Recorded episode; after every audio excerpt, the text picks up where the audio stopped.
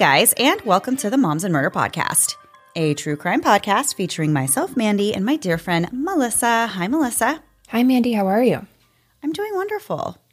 Good. I'm so glad. I am, legitimately. It's so nice today. It's like a night. I mean, it is right now because it's still early in the day, Girl. But the sun is out and the sky is blue and everything just looks beautiful outside.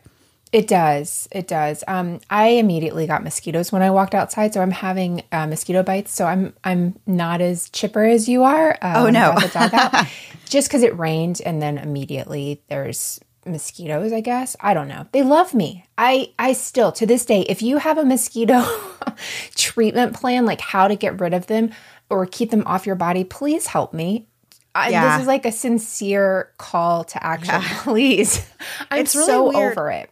Yeah, I know. It's really weird because some people, and I think we've even talked about this before, but some people don't seem to be really affected by mosquitoes. Like I've been around people who are like, no, I don't feel any bites and I'm getting eaten alive. So I'm like, how is it that some people don't attract mosquitoes? But my uh, my youngest son is the same way. He's get, he's like a mosquito magnet and his mosquito bites turn into welts, I mean, Aww. instantly.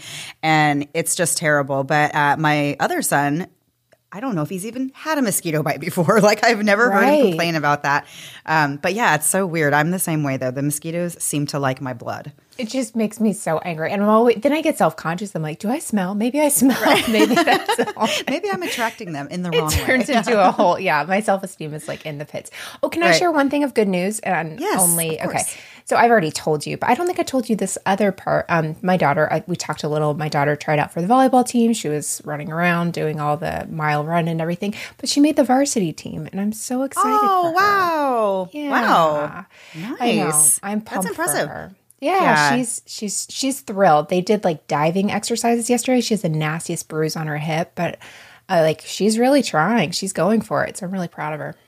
Yeah, she's not going into high school, right? This she's year? not. No, no, it's middle okay. school, but her school I was like, wait a minute. goes through high school. Yeah, yeah, yeah, I know. But last year of middle school, it's it's killing me. Yeah. Oh my gosh, I know. I'm really happy for her and excited because, especially because that age and grade level, I think it's such a great time to kind of find something new that you really like totally. and start, you know, getting started with that, making that a hobby that, um, that you can take with you for years and years. So I'm super excited for her, and I know that you love volleyball. Isn't I love right, it Melissa? so much. Yes. She's like already told me, she's like, Mom, the rules say that parents can't like, you know, you can't try to talk to me before the game or anything. And I'll get, I'm like, I'm not going to do that. But she's like, you cannot say my name before I serve because it'll mess me up. Oh, like, no. All right, well, that one I've got to work on.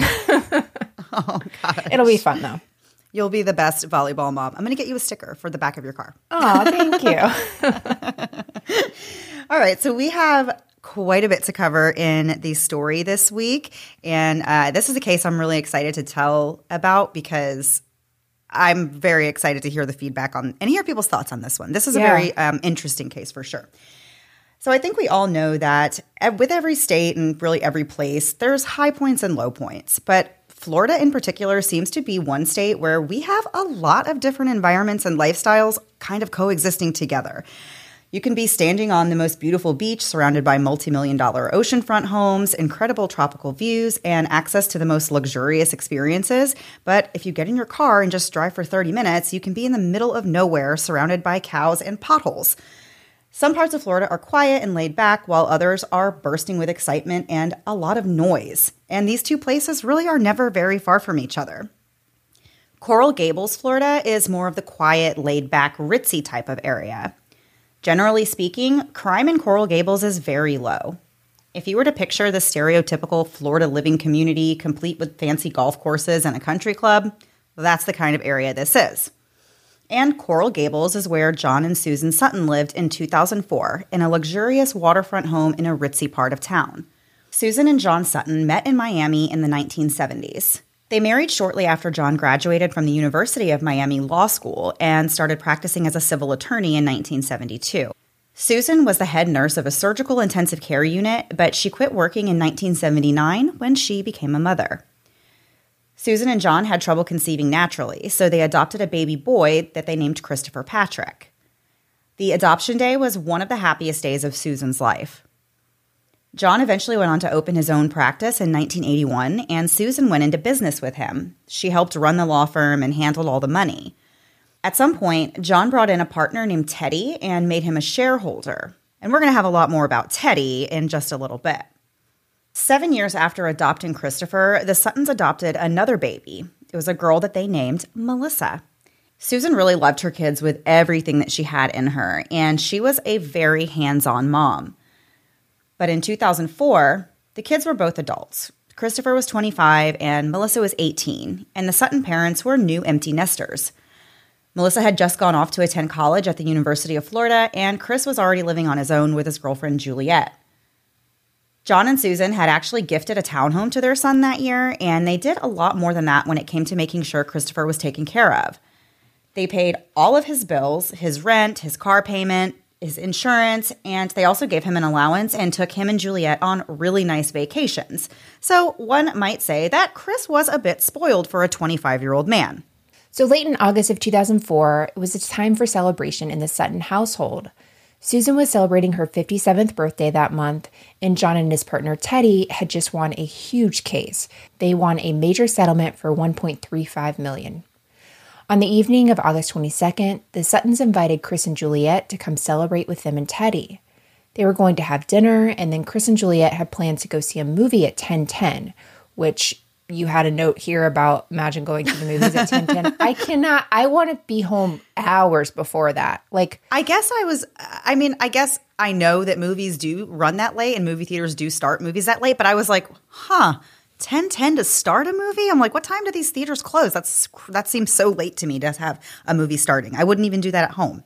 This is a young people's game. I'm not, I'm not interested. So they left the Sutton home around nine fifteen p.m., and it wasn't long before Teddy also left, and Susan and John headed off to bed. So something to note here, John and Susan actually slept in separate rooms each night because John was a bit of a snorer. And everybody's known a snorer. My mother is a snorer. I shouldn't My share dad that, was but a she very big is. Snorer. And she swore she wasn't, and I definitely recorded her to be like, lady, there's a problem here, and it's not with me. It's tough, though. I can see how it's just like, mm, nice to see you. I'm going to sleep in the other room, so I sleep tonight. Right. It is. And I uh, I said I grew up with my dad who snored, and so, of course, we didn't sleep in the same room all the time. But, like, when we would go on vacations or something and we would be in the same hotel room, it would always drive me nuts. And I would, like, when I got older, I asked my mom, I'm like, how – did you deal with that? And right. like she said she didn't. She like never slept. But like Aww. It's terrible. Yeah. Like, oh my gosh. And there's so little that you can really do, you know, unless you get to the I, I don't know. That's a whole conversation. But literally anyway, your body yes. is just going down for the night. Like it's just right. shutting off for the night. Go in another room. Big deal. Right. Like I have I see no issue with this. But the couple also kept a different schedule, with Susan being a night owl and John being a morning person. So Susan would stay the night in Chris's old room. So Susan and John went to their separate rooms sometime around ten p.m. They both turned on their T Vs, and Susan sat up for a little bit texting and talking on the phone to Teddy, her husband's business partner. Unbeknownst to John, Susan had been having an affair with Teddy for some time, but Teddy was more than fifteen years younger than her, and it was mostly a sexual affair, and they spent a lot of time out of the office doing recreational things together. It was just before ten thirty that night when Susan was under her covers talking on the phone with Teddy when a horrifying attack on the Suttons happened in an instant. An assailant entered the home and went straight into John's room and shot him two to three times before then going into Susan's room and firing on her. Susan was shot six times. The assailant then went back to John's room and fired the rest of the remaining bullets at him, including a shot that hit John in the face before fleeing the house. Miraculously, John survived, and what's more, he was still conscious. At ten thirty, John dialed nine one one and said that he needed police and an ambulance. He knew he'd been shot, but what he probably didn't realize, at this point anyway, was that he had actually been shot in the head twice, as well as once Whoa. In the torso. When officers arrived just a few minutes later and knocked on the door, nobody answered, but eventually John was able to get to the door and open it to let the officers inside. It was immediately clear that John had been badly hurt. He said he did not know who shot him, and he told the officers that his wife was still in the house as well. Just minutes after the officers arrived, they were surprised to see that Teddy showed up to the house. Teddy spoke with the officers on the scene, and they informed him that Susan was dead. Teddy became very emotional upon hearing this news, but his abrupt arrival on the scene made him a little bit suspicious, right? They're like, who are you? Why did you just show up here? What's going on? How did you know on? to come here? Yeah. Right. Exactly. So Teddy gave the officers some contact information for Susan and John's son, Chris, so they could notify the next of kin.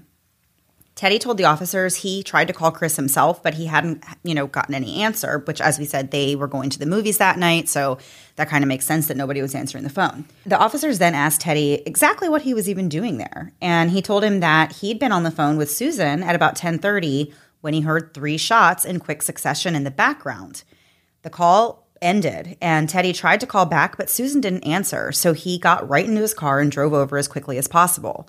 He did not call nine one one before going over to the Sutton home or while he was on the way. When he arrived, the police were already there and had the driveway blocked off and wouldn't let him through. Teddy's hands were swabbed for gunshot residue, and he was taken to the station where he met with investigators. So back at the station, the officers are still really focused on what Teddy was doing talking to a married woman on the phone at ten p.m., and Teddy was really guarded about the questioning. Uh, so the officers, of course, suspected that there was an affair going on. But having an affair isn't a crime, and the police had nothing else to hold Teddy on, so they had to let him go. Teddy told the officers he would try to keep getting in touch with Chris, who had really been a troubled child, but now seemed to have an okay relationship with his parents. Following the shooting, John Sutton was rushed to the hospital in critical condition, but Susan tragically died immediately after being shot. When the SWAT team arrived at the house at eleven forty-eight p.m., it was eerily quiet. The intruder was long gone, but Susan was found dead in her bed, still under her comforter. John was in the I C U in a coma following the shooting, and he remained in that state for a while, fighting for his life. He had lost a significant amount of blood, and his daughter Melissa said she could hardly even recognize him when they arrived at the hospital. Later, when John woke up, the first thing he realized was that he was in incredible facial pain, and his right eye was disfigured and blind. John had no idea what happened to Susan, and when he would ask about her, everyone would lie to him. Doctors instructed friends and family to lie to John because they worried that the stress of learning about his wife's murder would cause his own condition to worsen. This is, I understand absolutely why they do this, but I can't imagine being like Melissa in this story and knowing right. that your mom has passed away and your and dad's you can't asking say anything. Yeah. Yeah. How do you even really grieve her while you're trying to keep his hopes up and, you know, keeping him okay? That's, oh man, that's just a lot to put on somebody. So at around nine a.m. the day after the attack, Teddy contacted police to let them know he finally got in touch with Chris Sutton. Chris said that he agreed to meet police at his parents' house, and he showed up with his girlfriend Juliet a short time later. Investigators told Chris what happened and told him that his mother was dead and his father was in critical condition. Juliet immediately began crying, but Chris only had a few tears and remained mostly calm after learning the news. As per department protocol, officers escorted Chris and Juliet to the police station where they would be given a formal interview. There, Chris gave answers in a very matter-of-fact way, and he remained very stoic throughout the interview. He talked about how he and Juliet had just been at his parents' house earlier that same evening for dinner. He even brought a birthday present for his mom. And after dinner, Chris said that he and Juliet left and they went to the movies. Chris gave some background information on his parents, such as names of other family members who needed to be contacted and the reasons why his parents were sleeping in separate rooms, et cetera. At some point, Chris said he wanted to go to the hospital to see his dad, and the interview ended, but it was far from the end of the questions police would have for Chris. Meanwhile, investigators were still looking more into Teddy. He was John's business partner, and he was suspected of having an affair with Susan. To learn more about all of this, officers asked him to take a polygraph test, and the results showed that he lied when he was asked about his relationship with Susan. During the test, Teddy admitted to having a nine millimeter gun in his car, which he started carrying with him after the attack, because he said he didn't feel safe since his business partner had just been shot in his own home, which that makes total sense to me as well. They're Absolutely. in this law business together, and he's like, okay, um, the partner of my firm was just attacked and his wife was killed. Like, I, how do you, I know that this doesn't have something to do right. with our law practice? So when Teddy was confronted about the deception and the answer to the questions regarding having an affair, he did eventually admit that he was having an affair with Susan, which only made the investigators more suspicious of him. It didn't really make a ton of sense why he would kill Susan, though, but it still wasn't out of the realm of possibility. Teddy ended up being excluded as a suspect in the murder because it was confirmed that he was not in the Sutton home at the time of the shooting. We're not exactly sure how they confirmed this, but it probably had something to do with phone records because Teddy was on the phone talking to Susan when he when she was shot, right. So obviously he wasn't the shooter himself. They could verify that he was at his house. Investigators looked into several other people and spoke with employees at the law firm to see if they knew of any unhappy clients or even former employees that might want to hurt John. The firm's paralegal said that he could only even think of one client that had gotten upset, but it never escalated to a physical confrontation or to any threats being made. And he also said that there was only one time when they had another attorney, a guy named Miles, that was working in the office, but he was dismissed after just being unable to perform the duties of the job very well. Investigators looked into these potential suspects and learned that they all had alibis. It wasn't until they started looking into the Suttons' friends that they realized they may have overlooked a potential suspect. Multiple people told police that they should really look into the Suttons' twenty-five-year-old son, Chris, because there was quite a lot to learn when it came to Chris's background. And we're going to get into all of it after a quick break to hear a word from this week's sponsors.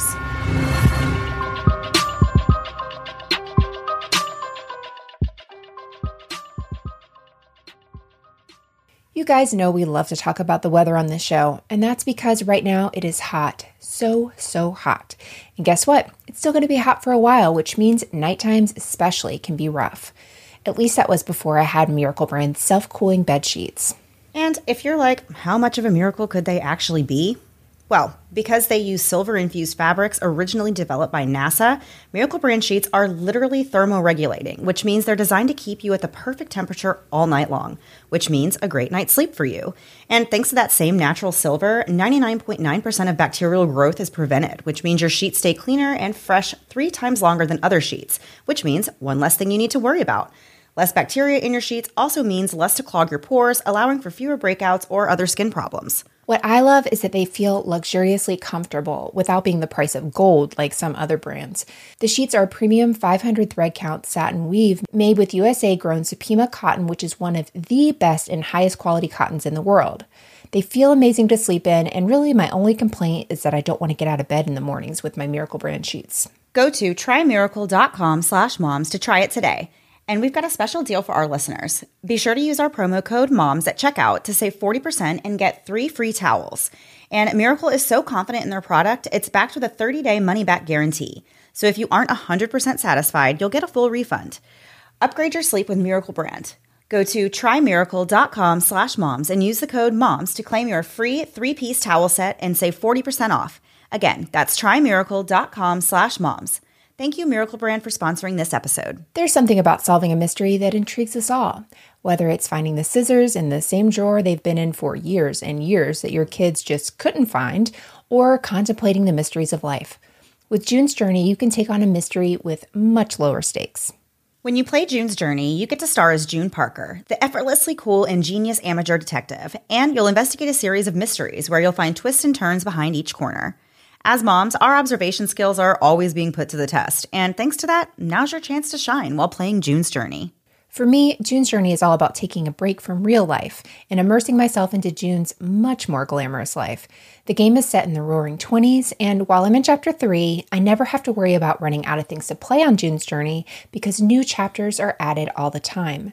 So whether you're playing while you should be doing laundry like me or enjoying it during commercials of Dateline, June's Journey is sure to dazzle you with its beautiful graphics and variety of mysteries for you to solve. Find your inner detective. Download June's Journey today. Available on Android and iOS mobile devices, as well as on P C through Facebook Games. And now back to the episode. So before the break, we were talking about this investigation into the Suttons' attack in their home.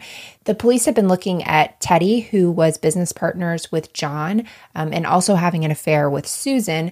But they realized after talking to more family members and friends that maybe they've missed a suspect. As we mentioned before, Chris Sutton had a pretty easy existence thanks to his parents providing really nearly everything for him, including the townhome to live in, a car to drive, and they paid all of his bills.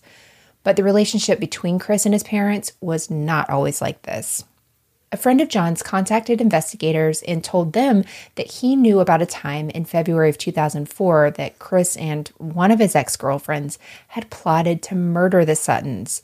He was unable to remember the girlfriend's name, but he knew they were together right before Chris went off to Samoa. You're probably like, wait, what? Why was Chris in Samoa?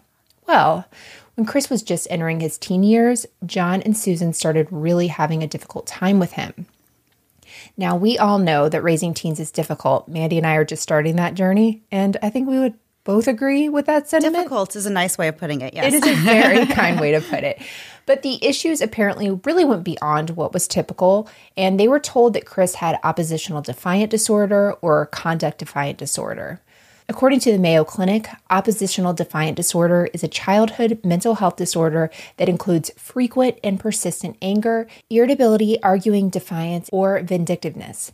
There's no known cause, but it's thought that there may be a genetic component as well as environmental factors that influence the disorder. O D D varies in severity, but in severe cases, the person can be a danger to themselves and to others. Growing up, Chris always wanted to set his own rules and to be the boss.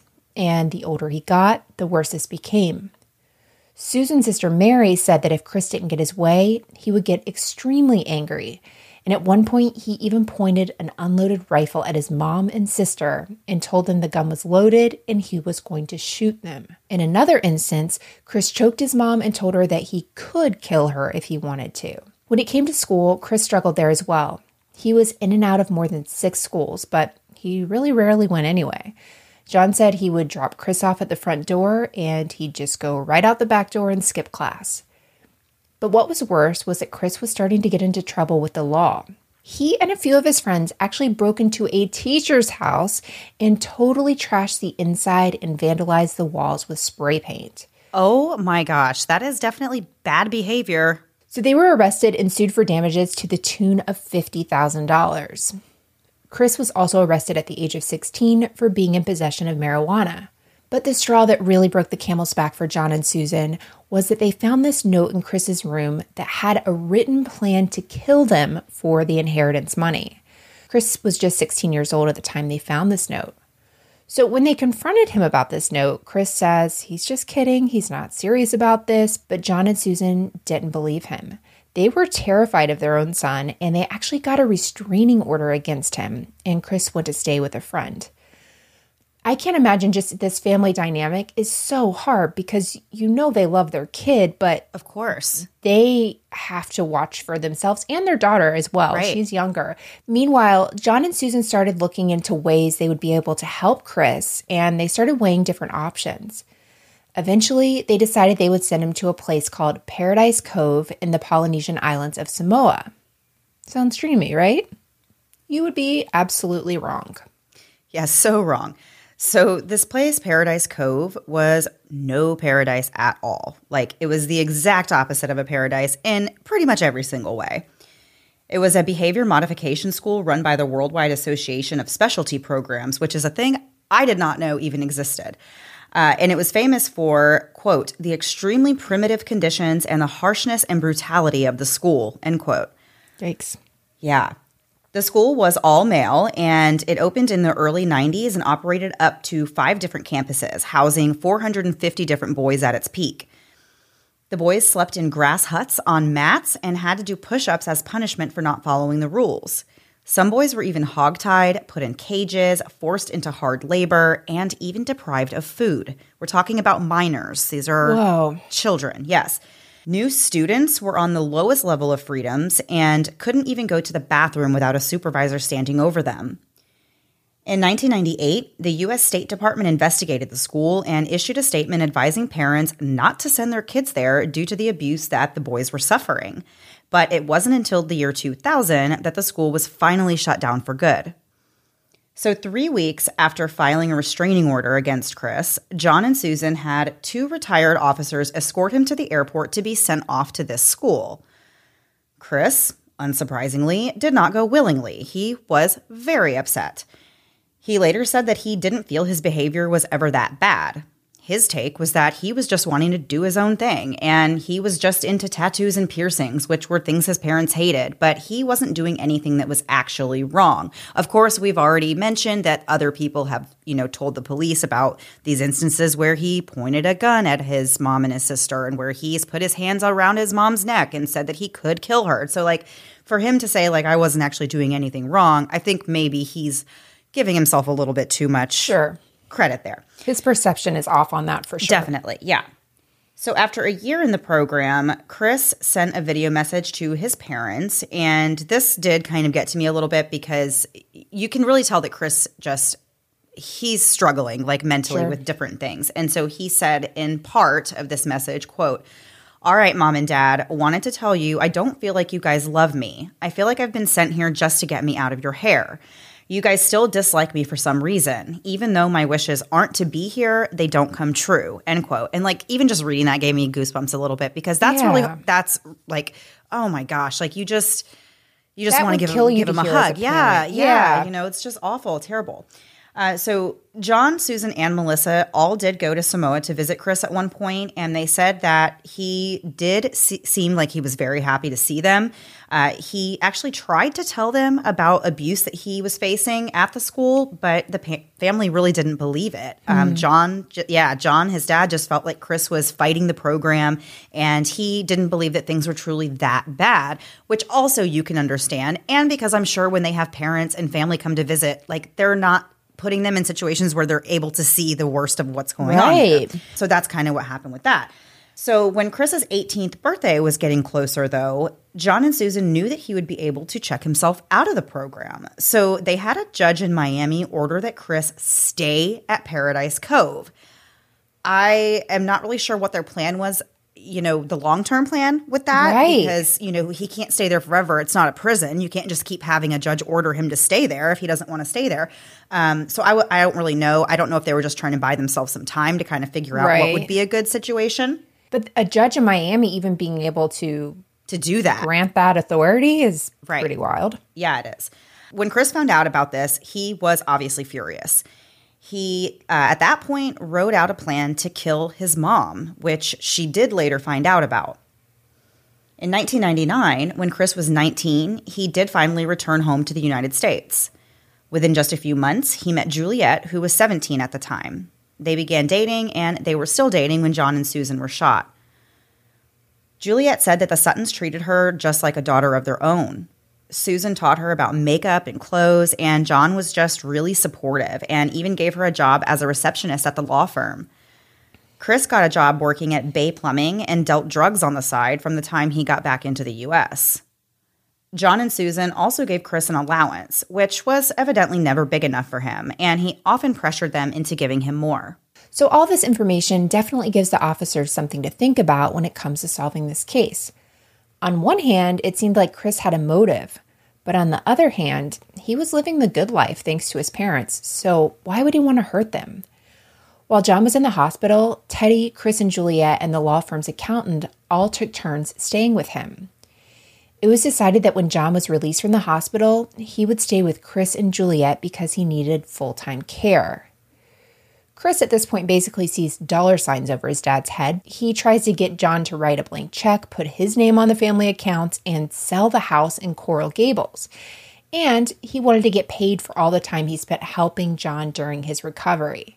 Oh my gosh. I, oh. like, just no. Oh my gosh. Can you imagine, like, something horrific happening to somebody in your family, and then your son is like, you have to pay me if you want me to help you, like, to recover. Right. Like, that is way out there to me. Like, that's just crazy. Right. And meanwhile, like, he's already funding your life. Like, you're already making money. He's already taking care of you. Like, you don't have to worry about it. Why, why are you pushing this? Right. So John refuses to do any of this. And in early September, John has to undergo surgery, and Chris is nowhere to be found. He was actually at a tailgate party for a football game, which really hurt John, but it also made him a little angry.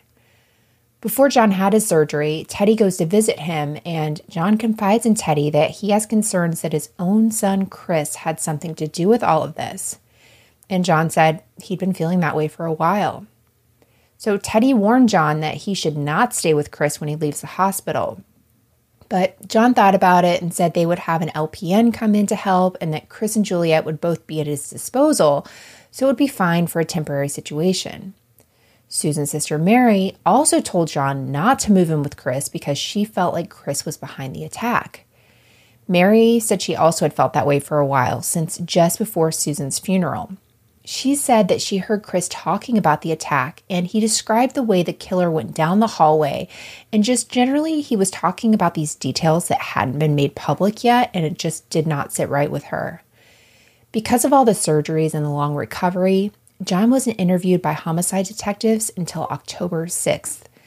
They tried to see if John remembered anything about the attacker, but unfortunately, he only recalled bits and pieces. He believed the shooter had on a black shirt, pants, and a visor or hat, all of it being black, but he couldn't really tell much about the shooter's physical appearance. So let's break down Chris's alibi then.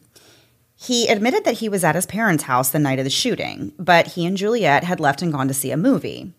If you remember, nobody could really get a hold of Chris the night of the attack, and it wasn't until the following morning that the authorities were able to contact him and notify him about, about the attack and about his mother's death.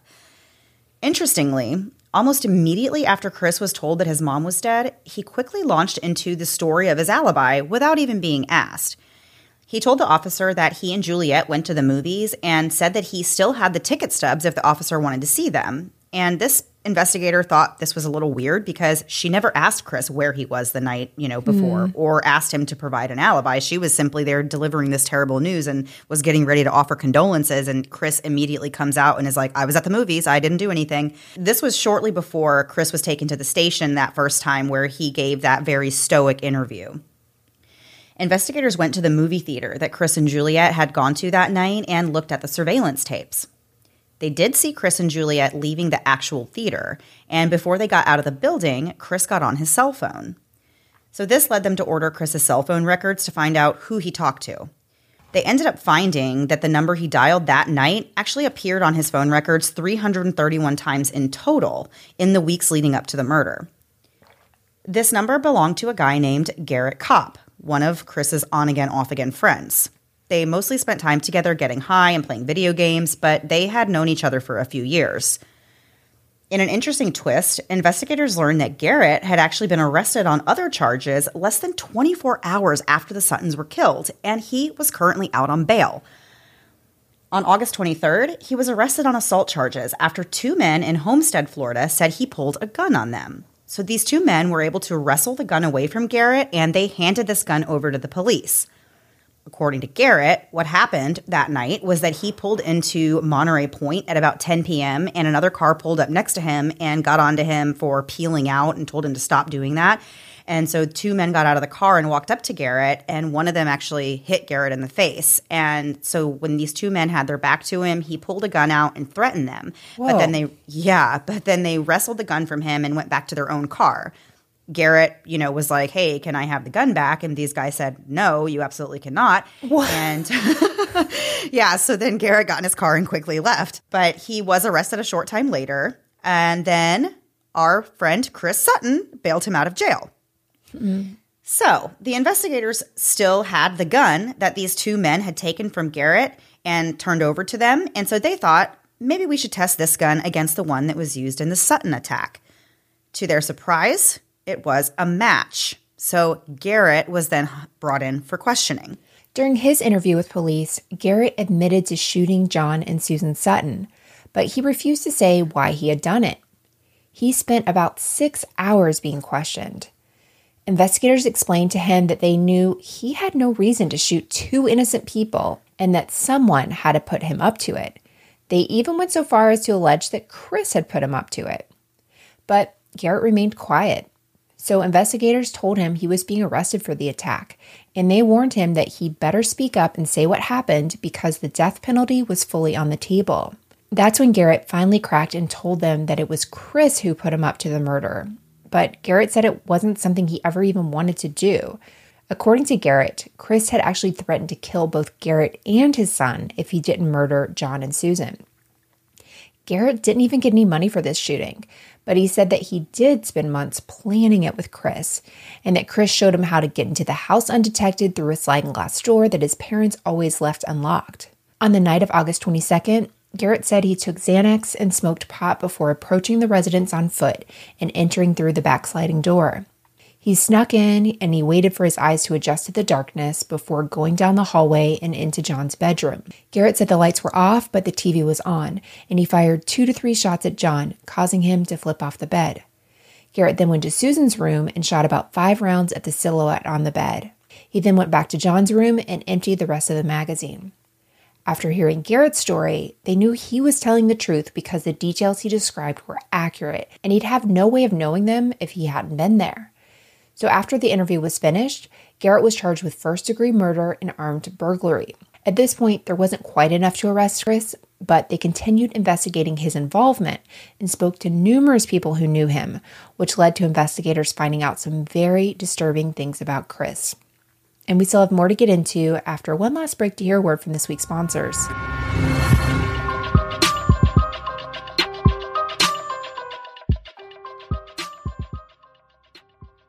Now a word from our sponsor, BetterHelp.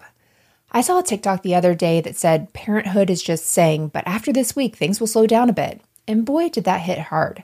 I find myself struggling to be in the moment at times because I feel so overwhelmed with the future and how it always seems like more things are being added to your cup, but nothing is taken out.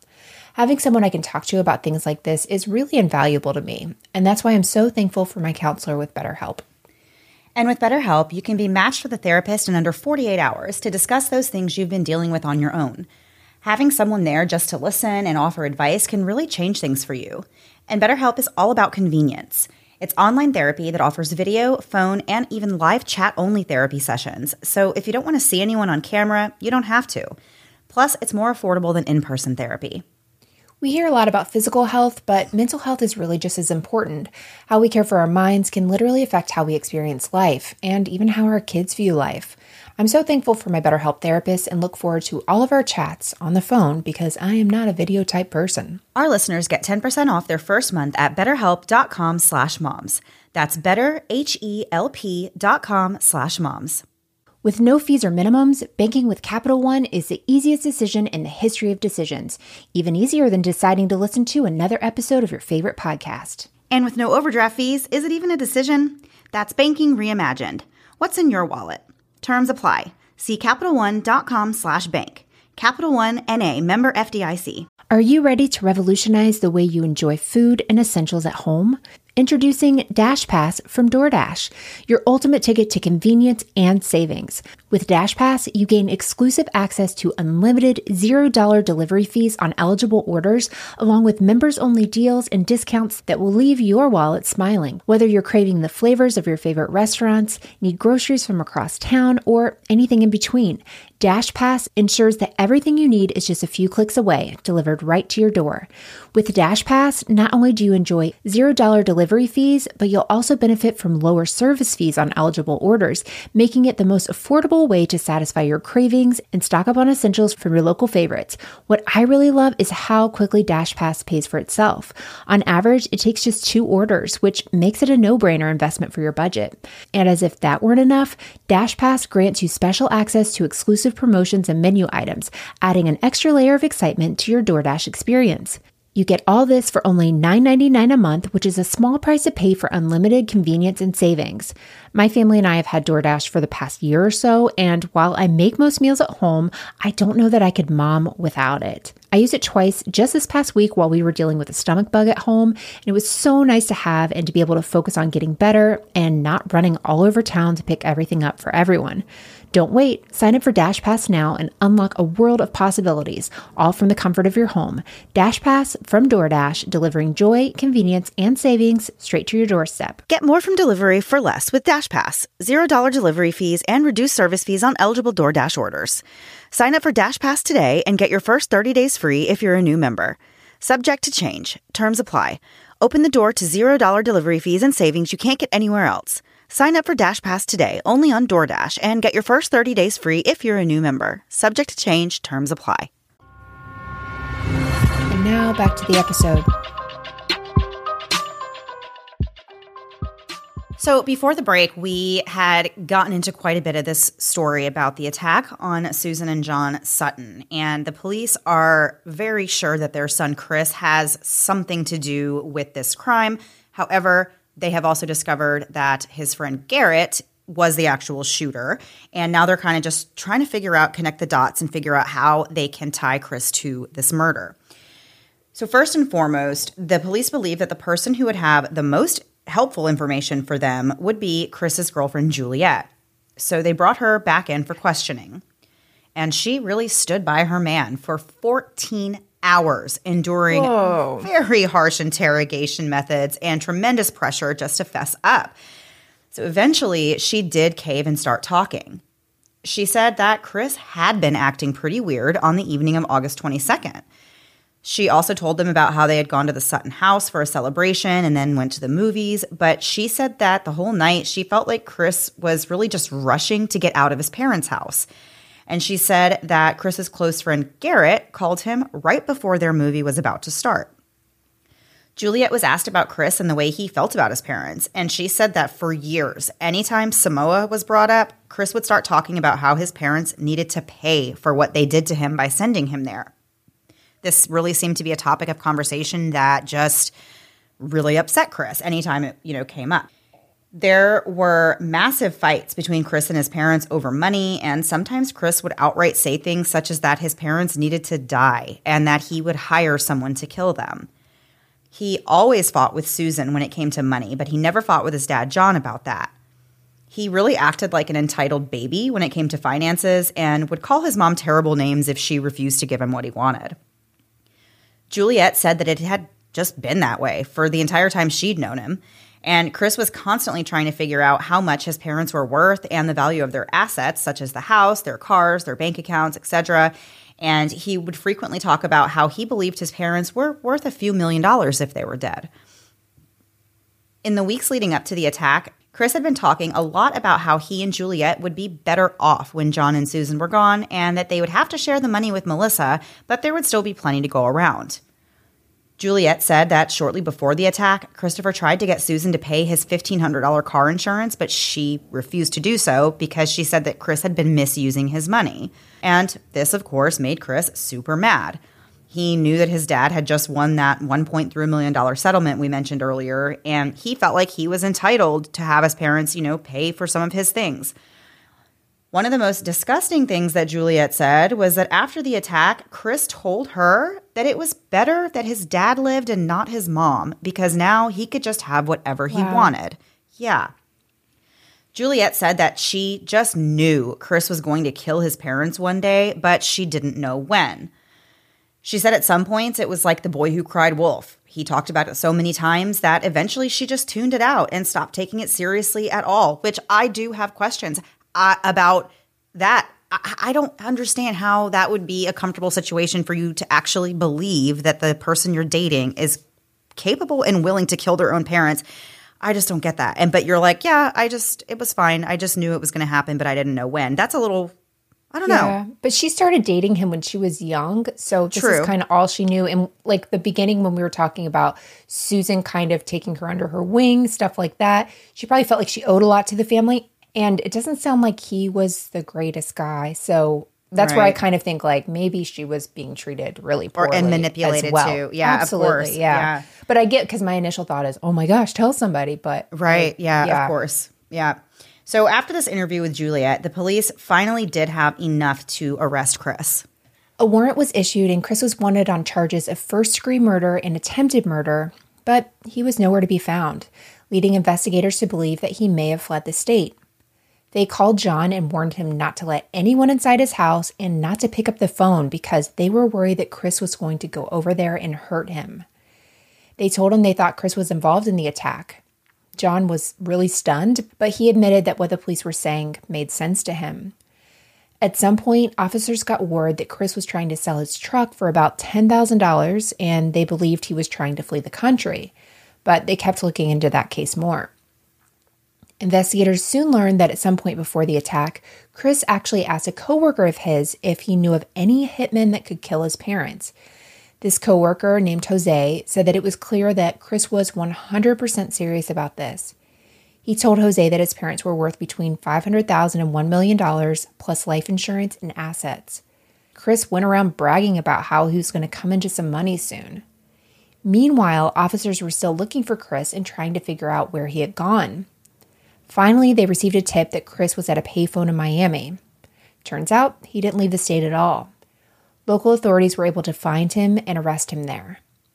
When Chris was informed that Garrett and Juliet had given statements that incriminated him, as well as telling him about the box of phone records that they had, Chris broke down and started sobbing and acknowledged that he was screwed. He put his head down on the table for a moment, and then he asked, quote, "What's the minimum, maximum time I can do, or that I would be looking at," end quote, which is, my gosh, just like the most yeah. selfish way of thinking every step right. of the way. Oh, for sure. And the investigators were taking all this in, and they're thinking that Chris's reaction was for sure a sign of his guilt. But Chris was really still in a little bit of denial, and he insisted that he was only reacting this way because the police didn't know the true story, and he felt that they were just really trying to railroad him. One investigator told Chris that they knew he had an idea about why his parents were shot, and they asked, "Did you hate your parents that much?" And Chris replied, "You tell me. You just don't know. If I tell my side of the story, you aren't going to believe me. You don't have the total truth."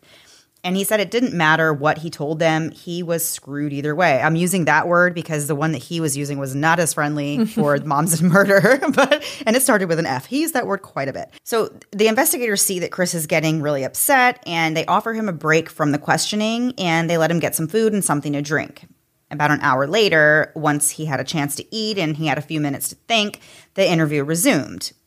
Chris was asked if he owned a gun, and he said no. He was then asked about Garrett and whether or not he had any animosity with John and Susan. And Chris said no, but he did add that he felt Garrett was a P O S uh, because he dealt drugs and robbed people and shoots people. So the officer was like, "Well, who else has Garrett shot besides your parents?" And Chris didn't have any answer. Chris said he didn't really know how to help himself, and there, there was no way he could prove his innocence. He said it would be a lot easier to talk to the police if everyone didn't already think he was guilty, which I do get that. At the same time, sure. There's a lot of evidence that is pointing towards him. So, like, please maybe don't – try the sympathy card, like everybody already thinks I'm guilty. Like that kind of comes off as like a little bit whiny and like, I don't know, yeah. just like get over it, you know? So the investigators told Chris that if he had any other leads, you know, for them to investigate, they'd love to hear it. But of course, Chris didn't have any. He said that he'd been trying to sell his truck for uh, an attorney, but it seemed like he didn't really understand the cost of a homicide defense and uh, didn't understand that ten thousand dollars wasn't going to go that far anyway. About four hours into the interview, they told Chris, quote, "Look, we've been in this interview room for four hours discussing the death of your mother and the shooting of your father. And during that entire time, you never stopped me at all and said, hey, look, I didn't do this." Mm. I do think that speaks volumes. Oh, yeah.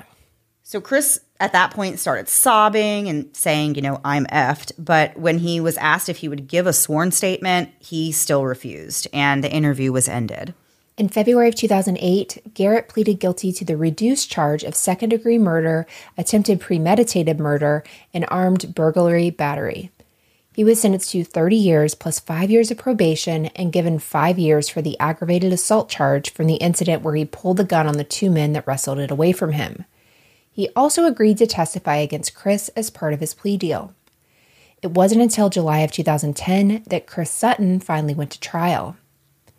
At this point, John's business partner and the man Susan was having an affair with, Teddy, had passed away from a heart-related problem. John had been informed about the affair and that his wife was on the phone with Teddy when she was shot sometime in two thousand five.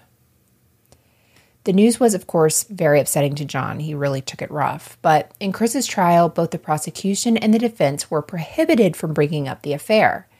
They didn't even introduce the texts and calls from that night into evidence. The prosecution's theory was that Chris had hired his friend Garrett to kill his parents to get back at them for sending him to boarding school and to get his hands on their money. They said that starting in nineteen ninety-six, Chris was telling people that he wanted to make his parents pay for what they did by sending him off to Samoa. Chris was like a broken record, going on and on about how his parents had taken two years of his life, how they deserved to pay for it, and how he would find someone to kill them. The prosecutor said the only person in the world that wanted and would benefit from John and Susan being dead was their son, Chris. Garrett also testified for the prosecution and said that back in two thousand five, he and Chris were both having a lot of financial problems, and all he even cared about at that time was money. Chris started talking about killing his parents for their money and offering Garrett up to one hundred thousand dollars to complete the hits. And Garrett said that he really didn't even question what his friend was saying at the time. He just had his eye on the money. The two of them discussed everything in the months prior to the attack. They talked about what weapon to use and how they could make sure the gun wasn't traced back to either of them.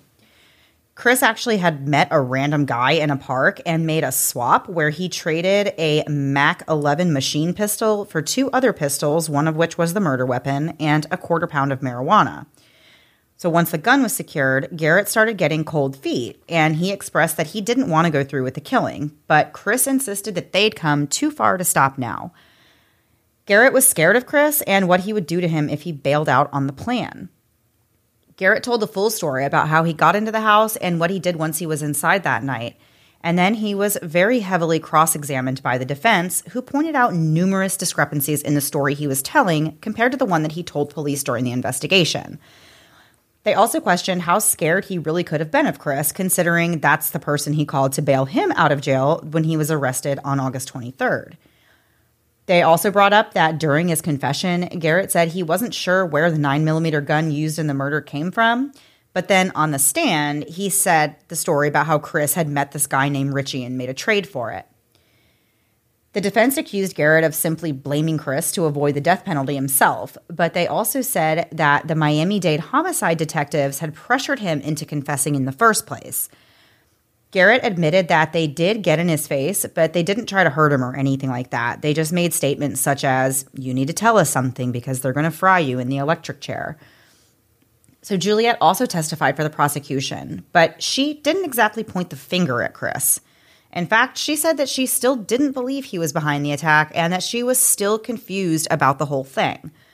She said, quote, I don't know if he did it or not. Nobody knows what really happened except for him and Garrett. John also testified for prosecutors, and he spoke about Chris's adoption and his childhood and how things started getting a lot harder when Chris was becoming a teenager. He painted a picture of a kid who had a pretty dang good life, full of opportunities, but he just kept rebelling, and eventually they sent him to the school in Samoa. When talking about the night of the attack, he said that after he settled into bed to watch T V, a figure appeared in the bedroom door and he could see a black hat, black shirt, and black pants, and then there were gunshots, and the next thing John remembered was being on the floor. He struggled to call nine one one and tried to escape the house, but after that, he just remembers waking up in the hospital with a throbbing head, a confused mind, and a body that he said felt like had been obliterated. Wow. When it was time for the defense to take the floor, they went the route of alleging that everyone— Every single person involved in this story was a liar. Everyone but Chris, that is. They alleged that the only evidence against Chris were the forced statements he gave to the police.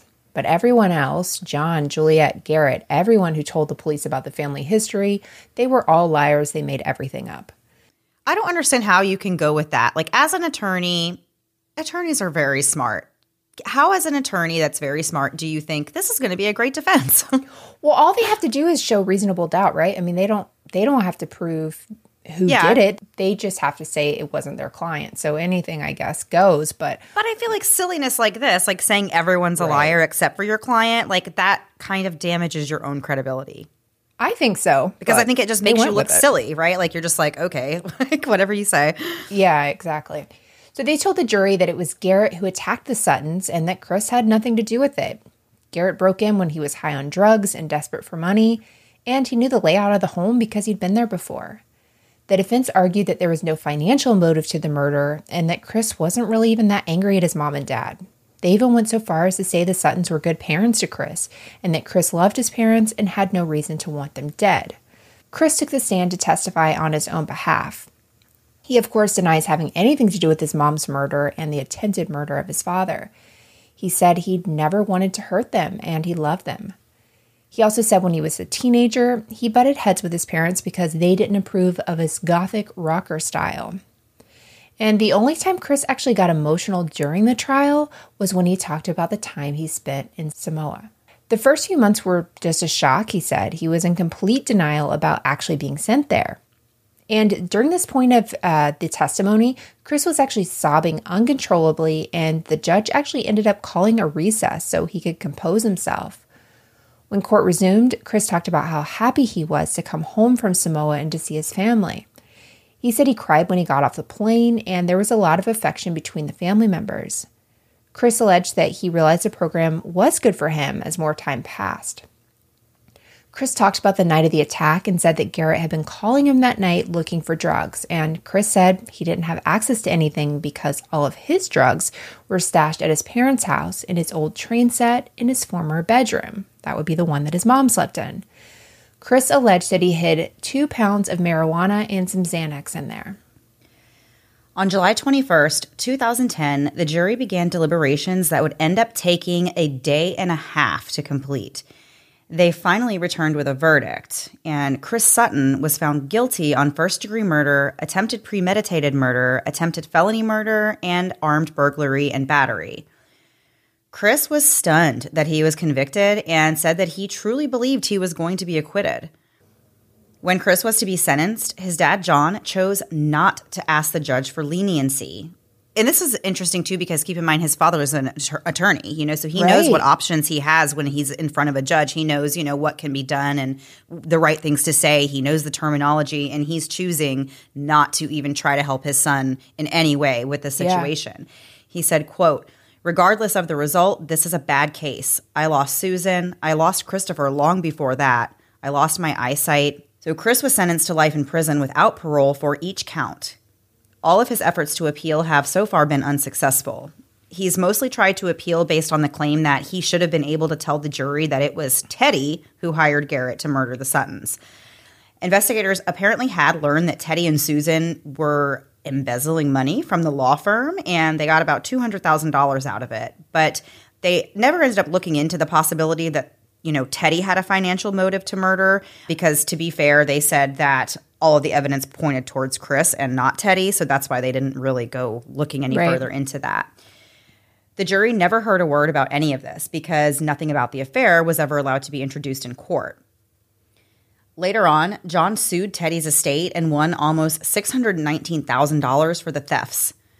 John said in an affidavit that Susan was the one who encouraged and nearly insisted that he bring Teddy on as a shareholder, and the agreement was that John would get sixty percent and Teddy would get forty percent.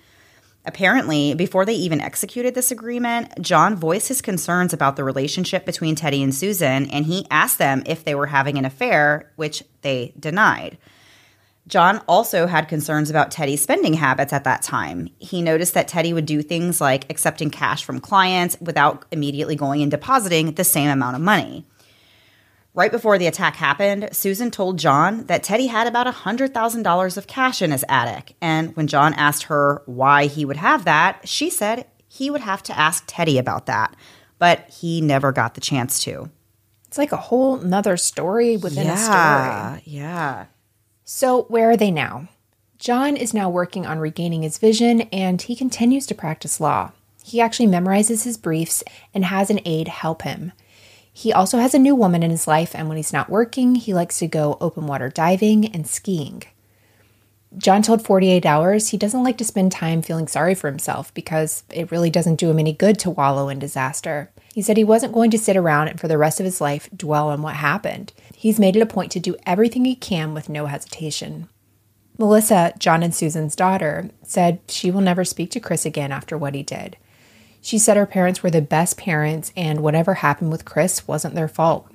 They loved him and her unconditionally and gave him every opportunity that he deserved, but Chris didn't take advantage of it. Melissa said, quote, "The whole trial opened the wound back up. The loss of my mom, the blindness of my dad, and the loss of my brother," end quote. I feel so bad for Melissa in this story. Me too. Me too. You just can't even imagine. That's just so many things. That, and it's also like that's so many heavy things to have to like carry with you and be burdened with. Like, oh my gosh, I just my heart goes out to her. But even beyond that, I mean, I could be really reading into this, but knowing that if both the parents had died, she and her brother would have split the money. Who knows what would have happened after that with, right. with him? I don't think he would have wanted to split anything. Right. So Chris and Garrett are both still in prison. Chris is incarcerated at the Holmes Correctional Institute in Bonifay, Florida. He will be there for the rest of his life, barring some sort of miracle with his appeals. Garrett is at Avon Park Correctional in Avon Park, Florida. He is scheduled to be released in March of twenty thirty-five. Wow, there's so much about this story that is just like, oh my gosh, I have so many thoughts and feelings and emotions. It is, I think John said it best when he said this is, no matter what, this is just a hard case. But I feel like it's a hard situation, and it was for years, you know, for this family. Yeah. Very, very tough stuff in this episode, and Absolutely. very interesting. Just it's just an interesting case. So yeah, let us know what you guys think about that one. It feels like there was a time when there were lots of these like camps that people sent their kids to with the hopes that their kids would, you know, it would be helpful and, and all of that. And a lot of them ended up being pretty traumatizing. I'm not saying that's yeah. an excuse at all for anything that happened, but like Paris Hilton and the Provo Canyon School, like that has been a big thing in the news in the past couple of years. But like all these places where very good intentioned people have sent their kids ends up being just absolutely, I mean, this one got shut down. There, there's reasons for that. They're hog-tying right. kids. So, well, I, yeah, I was saying, um, I was talking to my husband about this case too, and I was even saying that I was surprised to hear that this type of school even existed in the nineties, and it got shut down in two thousand. But the fact that that could even exist in as recently as two thousand, it's like, I'm like, what? Because that just sounds so barbaric and like out there, like to send yeah. your kid away to like an I live on an island where they have this like, I don't know. It just, it's just, it just blows right. me away, because I can't believe that that was even a thing, even in the nineties. Like that's, yeah. it just seems like it was not long enough ago. yeah. But at the same time, like you also understand that they had to make a decision to do something. So it, it's just so much. So yeah. I, I feel for the whole family for sure. For sure. Um, so just a quick shout out. Thank you so much to Haley, our lovely researcher, for Yay. helping us with this episode. And Haley is now also working with a research assistant named Anna. And she's done a few um, episodes with Haley that we've done on the podcast. We have been loving uh, both of their work together. They're, Thank you uh, so much. Yeah. When they both work on them, I feel like it's always so much information. We get lots of it. So yeah. Awesome. Thank you guys. All right, Melissa, it is time to turn the page and move on to last thing before we go. I think we're just doing something a little fun, funsies this week, right? Yes, that is the goal, is funsies. Okay, perfect. So what are we doing? So we're just doing like Family Feud questions to each other to, right? Yeah? Yeah. Okay. Um, and yeah, that's what we're doing. So I'm going to give you a topic. You give me, you have thirty seconds on the board. You tell me as many things in there as you think people have answered. It's Family Feud, so you Perfect. get how it goes. Okay. I get it. All right, ready? Okay. All right, name something little kids hate to do. Go. Take a bath. Yep. Get in the car seat. Okay. Clean up after themselves. Okay. um, be quiet. Ooh. Uh, no, actually, that's not on there. um, We're starting uh, school. Think of one. Starting school, that is the one. Oh. going to school, going to school. Okay. Oh, so, doing homework. Yes, I'm gonna I'm gonna give you that one. So we'll okay. give you three. So it was take a bath, eat vegetables, clean their room, oh. go to bed on time, homework, brush their teeth, go to church, go to the doctor. Doctor is lower on the list than yeah. I thought. Yeah, my kids don't mind going to the doctor. I guess we don't yeah. really go that often. Maybe that's why. Yeah, maybe. My son is always like, "You're not giving me a shot, right? We're not. We're not getting a shot, right?" Aww. All right, Melissa. I want you to tell me some things uh, for the question. What would another driver do that would make you mad? All right, ready, set, have their blinker just going. Um, speed up or slow down. Ride in the slow lane when they should be in the fast lane. Ride in the fast lane when they should be in the slow lane. Um. Uh, flick you off, I guess. Um, oh my gosh! Honk yeah. at you. Yep, um, yep. Throw things in your general direction. Okay, so we have you did get honk, okay. and you said people who have their uh, people who have their blinker on continuously. Yeah, um, that's not on the list, but what is on there Should is be. failure to use your turn signal. Fine. The other one just annoys me. Yes. We also have talking on the phone, cutting you off, and failing to pick a lane. Please stay in your lane, people. Actually, that one's pretty good. I agree. Yeah. Okay. My next one is, what is a nickname someone gives their lover that starts with the word sugar? All right, ready? This feels familiar. Set, go. Sugar bear. Okay. Sugar baby. Oh, okay, yeah. Sugar boo. Sugar boo, okay. Sugar plum. Okay. Um, I don't know.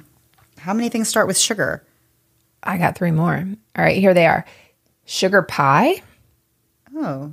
That's a very, um, not elder millennial, even older than that. That's yeah. like a boomer thing.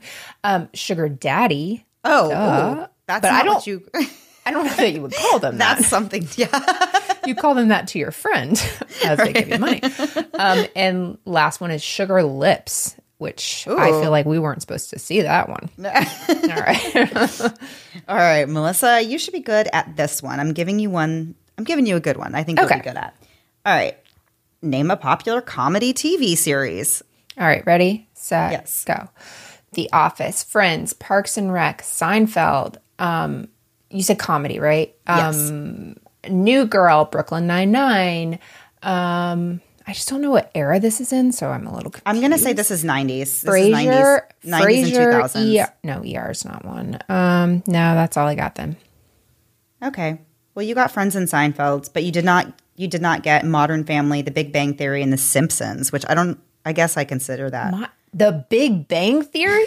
That's not Get fair. Out of here with that. That is not anything. I refuse. I would that's refuse to acknowledge list. The points on that.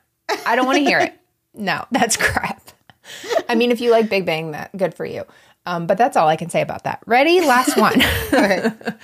Okay. Name an animal starting with the letter C that you'd never want to eat. Ready? One of them doesn't even make sense. All right, ready, set, go. Cat. Okay, top of the list. Oh, this is going to be hard because now I have to think you of animals. You have to think of sea animals, yeah. Letter C. Um, why can't I think of anything that starts with a C? Because I will eat – I eat most things that start with a C. I, it's like I eat crab and cow and – I so, don't even know of okay. any other animals. I was actually on there, which is surprising. Um, so are you saying that you – I'd like to go on record saying the things Mandy would be comfortable eating are a camel, a no. cougar, cheetah, and a coyote. Wow. You're oh, a monster. Wow. Yeah. Awful, awful. It was hard because it was hard to even think of animals that start with a C it that you would eat. So, so specified. Yeah. Yeah. Yeah. All right. Well, that one was definitely tricky.